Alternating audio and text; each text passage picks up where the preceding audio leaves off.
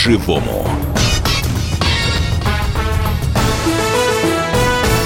студии Елена Кривякина, Валентин Алфимов. И у нас сегодня просто замечательные гости, которые мы очень долго ждали. Это профессионал экстра-класса. Это председатель комитета по ЖКХ Госдумы Галина Хованская. Ну, давайте все-таки соревноваться. Да? Вчера Совет Федерации одобрил этот кричащий, очень спорный закон, из-за которого вы на митинги выходили и э, шашка копий наломали, будь здоров, сколько. Э, знаем, что Госдума очень сильно изменила этот закон, да, собственно, вы непосредственно участвовали, даже давали президенту вопрос на эту тему. Ну, собственно, что изменилось, как вы сейчас смотрите на этот закон, что ждет москвичей, на ваш взгляд? Действительно, реновация, она была темой номер один вот буквально последние два месяца. Это все время во всех средствах массовой информации, среди людей и так далее. Но я вам хочу сказать, что с моей точки зрения была допущена ошибка разработчиками, потому что они внесли э, проект закона, на который не могли не отреагировать жители города Москвы, которые умеют читать, и как только они увидели этот проект на сайте Государственной Думы, они это применили к себе, к своей квартире, к своим э, семейным всем обстоятельствам и поняли, что их этот проект никак не может устроить. Э, и они были правы. Вот это была ошибка, потому что если бы принимался в первом чтении документ, который сейчас принят уже во всех трех чтениях, угу. то такого эффекта выхода на улицы не было бы, я вас уверяю. То есть поспешили или все-таки не доработали? Э, ну нет, э, это вообще э, документ, который я даже обсуждать, честно говоря, не хочу, потому что там было множество нарушений. И не только норм федерального законодательства, но даже на Конституцию замахнулись. Ну вот это никому не дозволено, понимаете, потому что кроме потом судебных разбирательств обстоятельств ничего бы хорошего не было. Поэтому документ переписан на 90%. И теперь а переписывал готов? кто? Жилищную часть переписывала в том числе и я, да, угу. и, может быть, даже в первую очередь я, потому что для вас не секрет, что я не подписала документ, который был внесен. Изначально отказалась его подписывать, потом принимала самое активное участие в переработке этого документа угу. до хотя бы до такого состояния, к которому он сейчас. Более того, у нас создана рабочая группа и мы будем продолжать э, отслеживать вот эту ситуацию, потому что сейчас самое главное – это как он будет применяться.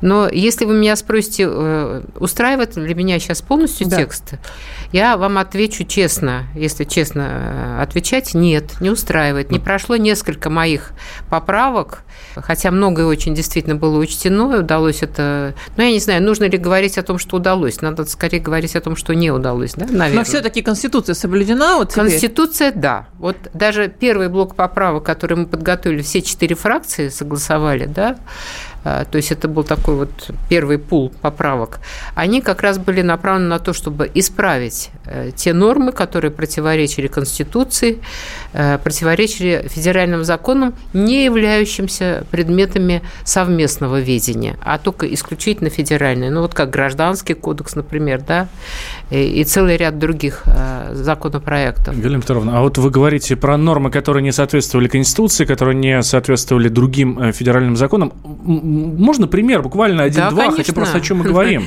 К сожалению, к великому этих примеров можно приводить э, множество. Но первое, что меня совершенно повергло в состояние такого непонимание да, э, позиции разработчиков, это ограничение права на судебную защиту. То есть предполагалось, что вы можете подать иск только а, по одному основанию, которое вам они э, разрешают, да, то есть э, нарушен принцип равнозначности. То есть тогда еще вообще вопрос о равноценности возмещения не, не шел.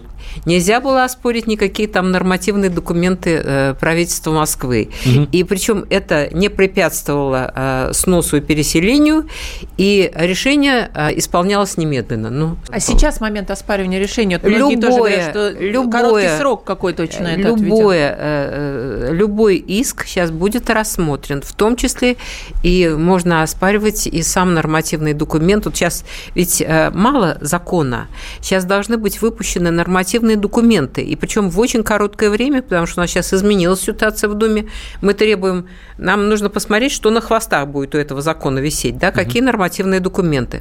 Потому что иногда они как раз и определяют э, право применения на конкретной территории. Так что вот пока этих нормативных документов, ну, в полном объеме они еще не готовы. Московская власть только над ними работает. Но кое-что уже как бы есть, да, вот. Если э, москвичи Желание не есть, хотят, да, чтобы дом снесли, мы сейчас можем говорить абсолютно точно, что дом будет стоять, и никто да, его и никто, не угадает. Более того, в последний момент была внесена поправка, которая закрывает вот этот перечень после того, как будет подписан и вступит в силу сам закон. Понимаете? То есть определиться нужно сейчас.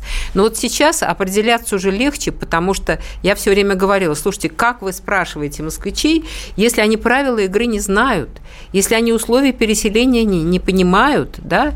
Вот сейчас э, вот эта стадия уже прошла, уже, честно говоря, после второго чтения уже можно было вполне четко себе представлять, какие у вас права и какие обязанности возникают вот в этом процессе. Галина Петровна, ну, все-таки вы говорите, что не все учли, да, что вы хотели, собственно, собственно, да. внести в этот закон. И, как я понимаю, есть надежда, что какие-то будут поправки. Нет, вноситься... поправки, безусловно, будут, потому что иначе э, будут обращения в суд, а это невыгодно никому потому что это будет затягивать процесс переселения, и я считаю, что это и самим гражданам не, не слишком приятная процедура, но и застройщику а О чем речь? О каких тоже. поправках? Что, что не а, учли, вот, на ваш взгляд? Что, что не учли, и что, с моей точки зрения, обязательно нужно учесть.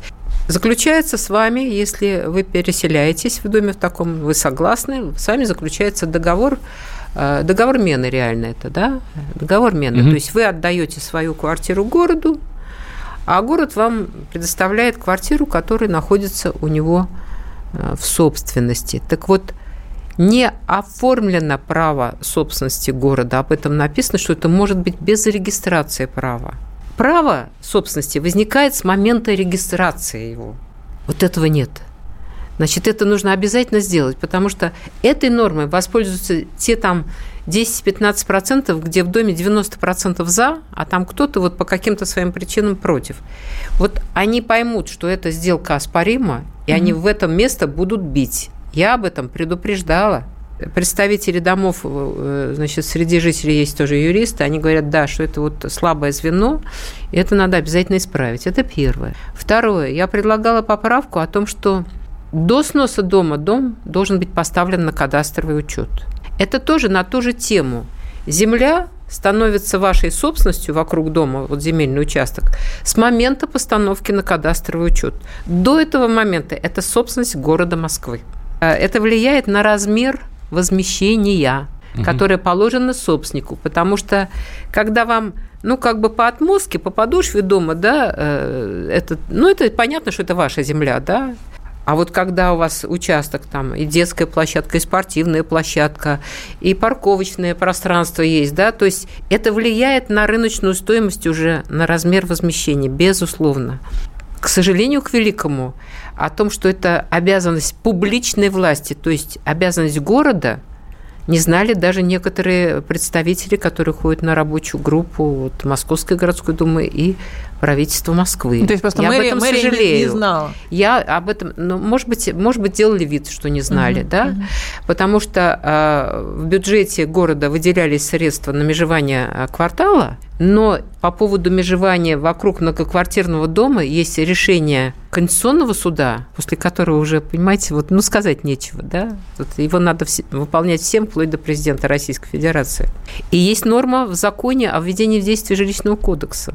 Мне сказали, нет, это, это собственники должны. А если это собственники, собственник идет, ему кадастровому инженеру деньги заплатить. Деньги не маленькие для того, чтобы определить границы вашей собственности. Кстати, Хорошо. да, это одна из больших, э, одна из основных претензий, что еще да. за все это еще надо еще сходить заплатить. Э, вот э, не за все это, а за то, чтобы оплатить услуги кадастрового инженера, да, чтобы он определил да. границы земли, который попадает после этого, после постановки на кадастровый учет, попадает в ваше общее имущество. Угу. То есть становится элементом угу. общего имущества. После этого, естественно, размер возмещения, ну, безусловно, влияет. Галина Петровна, у нас небольшой перерыв, буквально две минуты. Э, Хорошо. Слушателям нашим тоже говорю, не переключайтесь никуда. Галина Хованская у нас в студии. Мы вернемся ну, через две минуты, как я пообещал.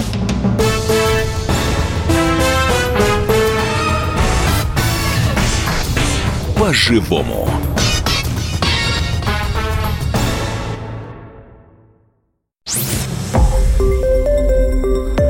Радио «Комсомольская правда».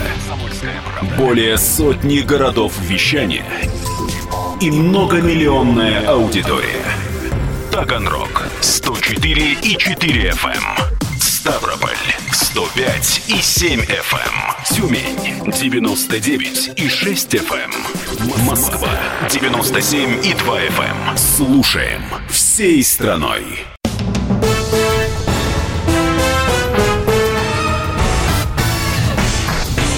По-живому.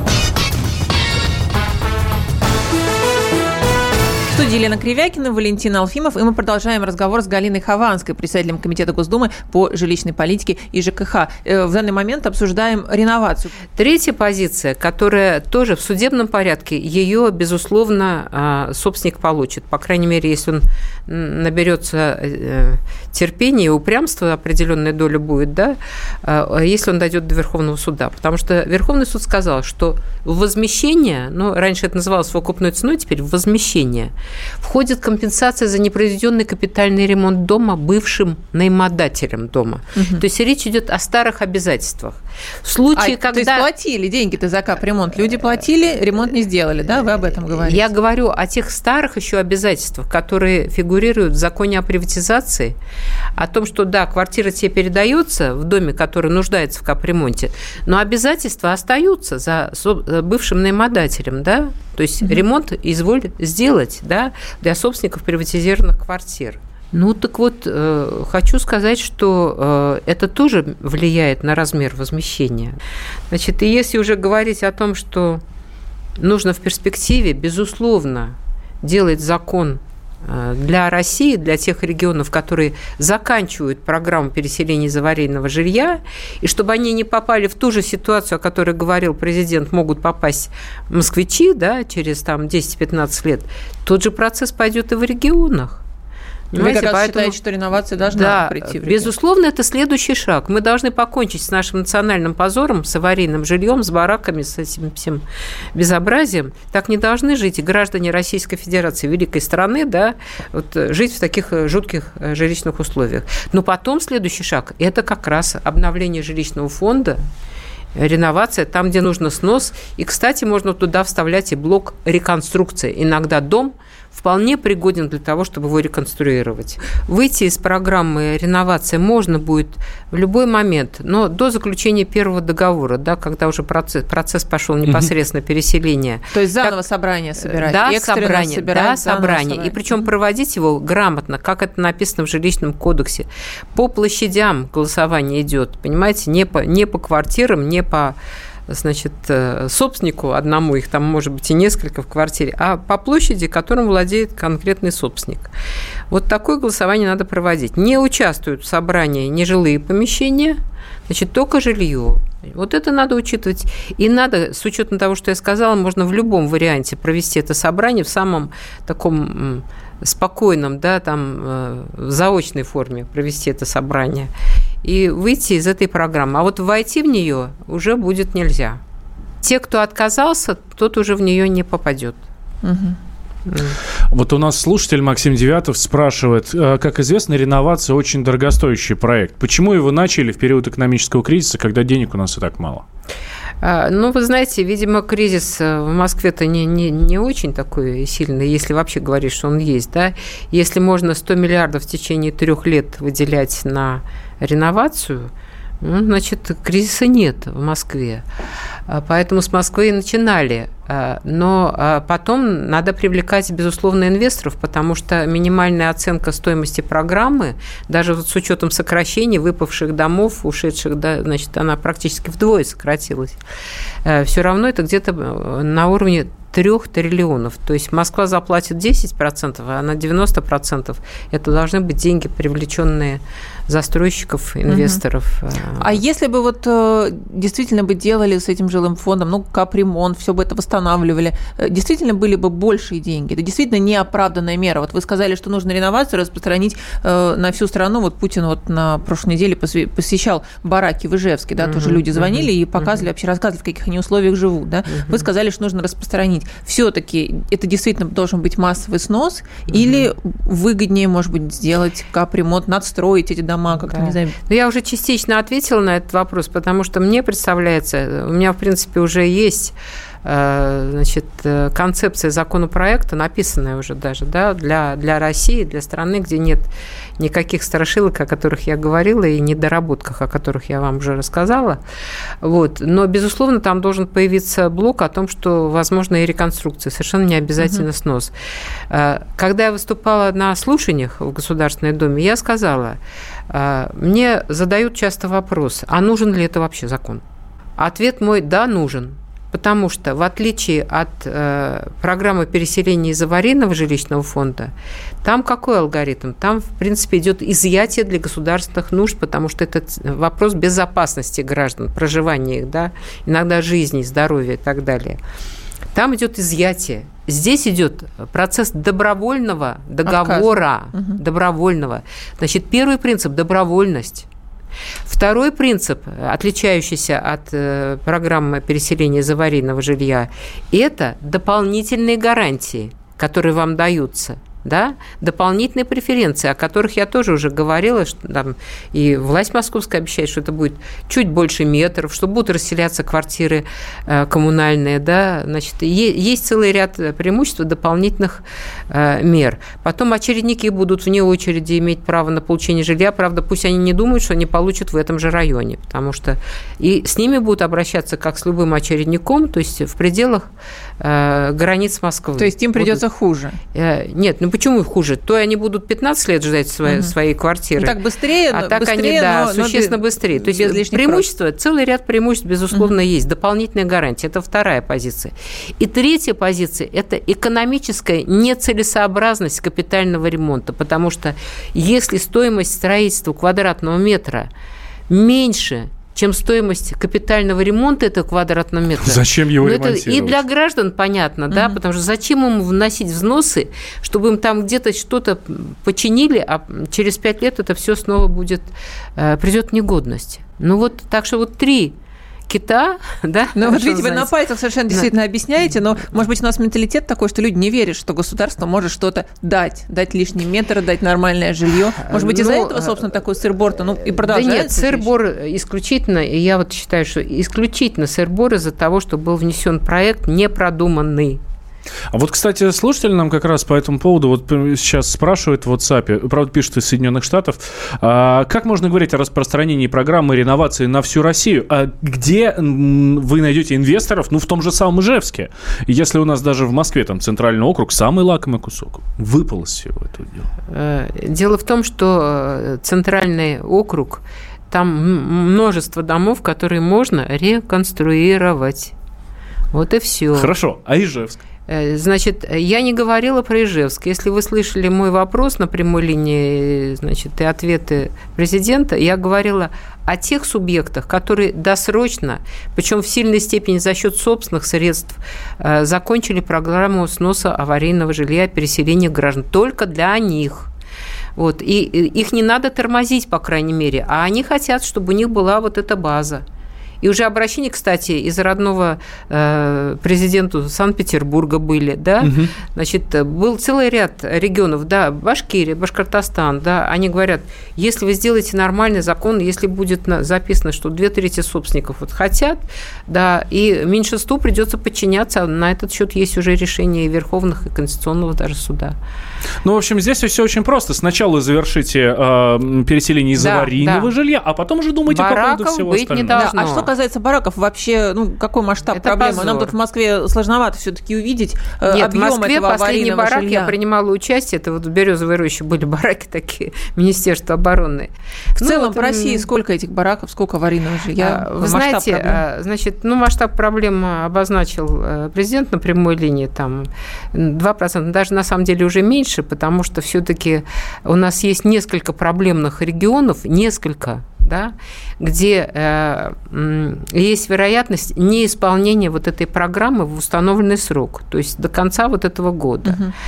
А, так а подавляющее большинство справляется с этой программой, да, да, не без проблем, но есть регионы, там Тыва, Забайкальский край, в какой-то степени там Архангельская область там на грани, да, ну, тяжелые и природные условия, и с бюджетом плохо. Вот туда инвестора, конечно, не затащишь зачастую. Но в Архангельске еще я представляю, что Но можно. в казне деньги-то найдете для этого? Вот скоро новый бюджет уже будете есть, смотреть. Уже, уже они выделены, определены. И программа будет продлена на год, это как минимум. Угу. А сейчас уже, уже идут разговоры, что до трех лет, чтобы полностью ее выполнить. Чтобы ни одного барака в России не осталось? Нет, ни одного аварийного дома. Ну, барак, да, считай, собственно, Ба- бараки, дом. Бараков как раз там вообще минимум ничтожное число, а вот э, домов, которые на грани да, того, чтобы признать его аварийным, таких, к сожалению, много. Ну, будем надеяться, да, что в ближайшие, по крайней мере, годы эта проблема решится, и да. россияне обретут нормальное жилье, но а москвичам видимо, уже нужно успокоиться и услышать то, что сказала Галина Петровна Хованская сегодня. Все-таки программа имеет большие шансы стать во благо москвичей. Правильно я резюмирую, Галина Петровна? Да, правильно. Мы будем контролировать этот процесс. Можете не сомневаться. А, итак, Галина Хованская, председатель Комитета Госдумы по жилищной политике и жилищно-коммунальному хозяйству, была у нас в студии. Я Валентин Алфимов, рядом со мной Елена Кривякин.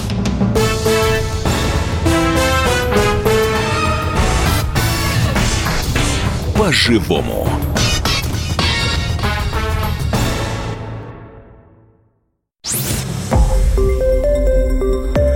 Радио «Комсомольская правда». Более сотни городов вещания и многомиллионная аудитория. Таганрог 104 и 4 FM. Эм. Ставрополь 105 и 7 FM. Керчь 103 и 6 FM. Москва 97 и 2 FM. Эм. Слушаем всей страной.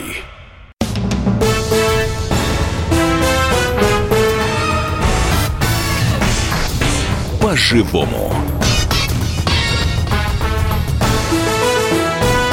Студии Елена Кривякина, Валентин Алфимов, и мы продолжаем разговор с Галиной Хованской, председателем Комитета Госдумы по жилищной политике и ЖКХ. Галина Петровна, ну вот еще одна новость э, со ссылкой на вас на днях проскочила, что в России хотят изменить порядок оплаты услуг ЖКХ, да, и заключать договор напрямую со снабжающей организацией, как я понимаю, без посредников. Как я понимаю, тоже ваша инициатива. Расскажите, о чем идет речь и как мы, россияне, сможем на этом сэкономить. Сможем ли действительно сэкономить?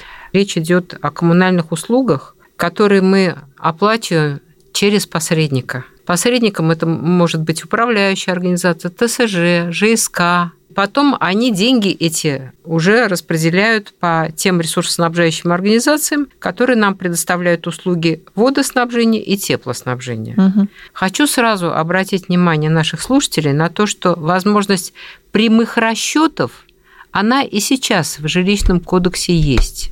Но весь недосбор, вся ответственность все равно ложится на управляющую организацию, на товарищество собственников жилья, потому что ресурсник требует свои 100%. Такой собираемости ни в одном доме нет. Ну, там можно набрать 95, там в кризис э, упала вообще собираемость до 93%. В некоторых регионах вообще слезы, да, одни, когда вспоминаешь, какая платежная дисциплина и какая собираемость. Платим мы и сегодня напрямую по прямому договору за что? Вы все знаете за что? За электроэнергию. Мы платим. Очень удобно. Очень удобно. Посмотрели на счетчик, сколько потребили, столько и заплатили. Сэкономили, меньше заплатили, да? За газ. То же самое. У кого стоят э, газовые плиты и э, отопление э, таким же образом осуществляется – тоже мы платим напрямую газоснабжающей организации, предоставляющей нам эту услугу. К сожалению, к великому, за тепло, за воду мы платим через посредника. Что сказал президент у нас на прямой линии? Уберите посредника из этой цепочки. Дайте право, и мы говорим о праве, то есть вы можете остаться на старой схеме. Так вот, э, я хочу сказать, что собираемость у э, организаций, которые нам предоставляют услуги электро- и газоснабжения, при прочих равных условиях существенно выше, чем, те, кто, тем у тех, у кого компетенция – это тепло, а, водоснабжение холодное и горячее водоснабжение. Вот мы хотим, чтобы они были а, в одном правовом поле, чтобы право выбора было также решением общего собрания, вы можете сказать, переходим на прямые взаимоотношения, убираем из этой цепочки управляющую организацию, как бы она ни называлась, там ТСЖ, ЖСК и так далее – Пусть она занимается, эта управляющая организация, нашим домом. Потому что вот сбор этих средств для третьего лица, угу. каковым является угу. как раз ресурсник, да, это не ее вообще компетенция, она ничего на этом не зарабатывает. Более того, она терпит колоссальные убытки. То есть это запланированное банкротство хорошей, вот сейчас я говорю, хорошей управляющей организации. ТСЖ, вы знаете, что пошло банкротство товарищ собственников жилья? Что э, только два года назад уже было более 100 судебных решений о банкротстве ТСЖ. Это абсолютно ненормально, потому что кто такой, э, что такое ТСЖ? Это мы сами с вами. Угу объединение собственников, да, значит, э, в итоге недосбор, он ложится все равно на наши плечи, да. В какой-то момент очень долго шла дискуссия. Я вообще 8 лет назад поднимала эту проблему, да, меня тогда даже не слышали.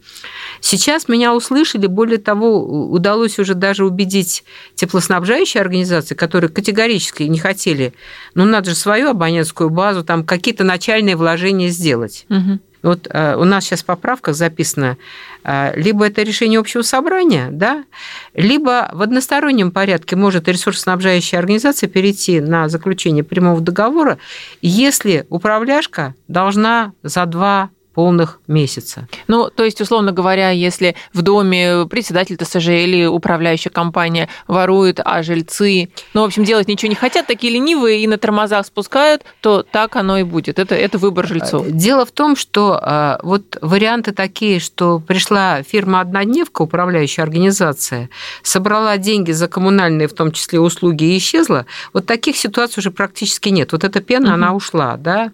Но есть действительно управляющая организация, организации, которые либо они не, не могут оплатить все 100%, нету этого сбора, значит, они либо банкротятся, либо не предоставляют нам услуги в нужном объеме. За счет услуг по содержанию и текущему ремонту дома выполняют свои обязанности, которые пока на них лежат, перед ресурсниками, перед теми, кто поставляет нам тепло и воду, холодную и горячую. Конечно, нужно с этим заканчивать. Очень бы хотелось, чтобы в июле документ прошел хотя бы первое чтение, да, чтобы угу. концепция была э, поддержана. И нечего запускать страшилки, что как же так? Бедный собственник пойдет сражаться с естественным монополистом. Но, понимаете, мы прописываем то, что у нас управляющая организация ТСЖ может представлять эти интересы. Но при этом финансовая ответственность будет все равно либо на ресурсоснабжающей организации, либо на должнике. Более угу. того, еще один эффект положительный. Вот сейчас мы практически вынуждены платить за того парня, который не платит. Когда мы выходим на прямые взаимоотношения – Тут ситуация другая, мы платим за себя. А с должниками пусть разбирается ресурсоснабжающая организация. Угу. Но есть общедомовые счетчики, которые показывают, что мы потребляем существенно меньше, чем нам рассчитывают. И тут мы выходим на очень интересную тему. Какой метод применять? Аналоговый, то есть два одинаковых дома.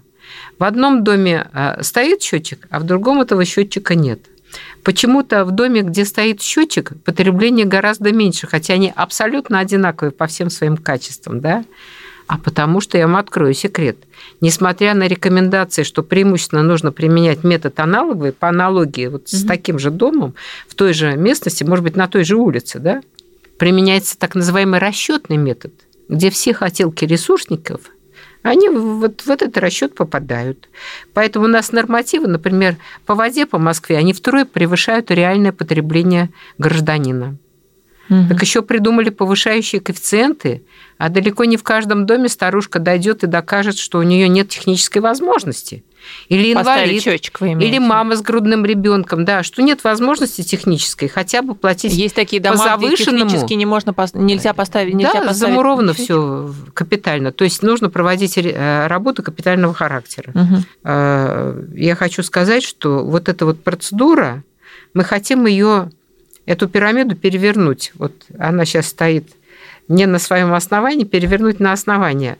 Пусть управляющая организация занимается оценкой возможности или невозможности установить счетчик. Пусть она инициирует этот процесс.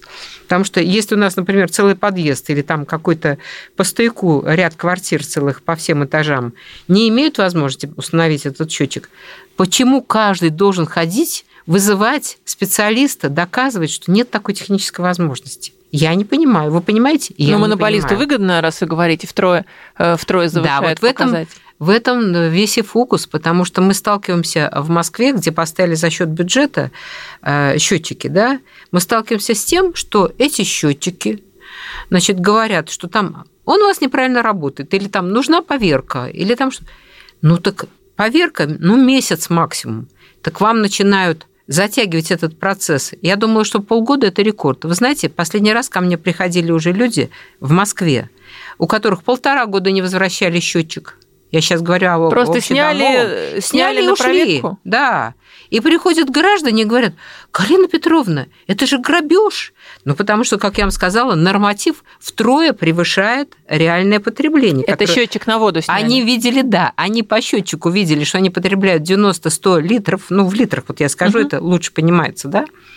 А реально 320 э, вам выставляют. Угу. Или еще того больше. Ну, а все-таки рост, рост тарифов тема. Э, действительно он оправдан? Или, э, естественно, монополии просто ну, плачутся на свою плохую жизнь, на огромные Понимаете, я, я убеждаюсь в том, что естественному монополисту счетчики невыгодны. Вот с учетом того, что я сказала, что расчет идет не по аналогии, да, э, там, с таким угу. же домом, но со счетчиком, а расчет идет по нормативам, Вплоть до того, что есть, есть отдельные примеры, когда счетчики специально выводятся из строя.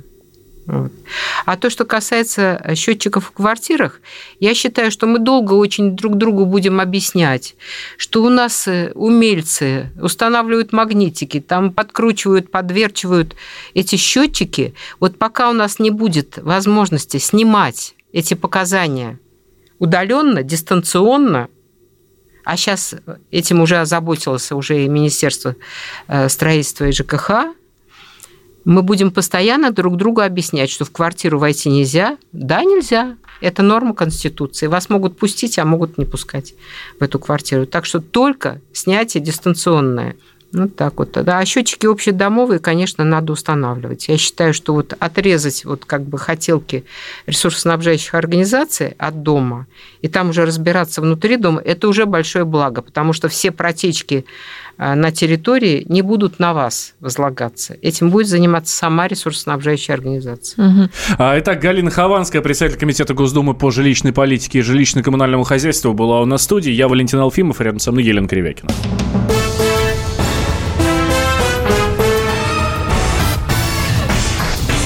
По-живому.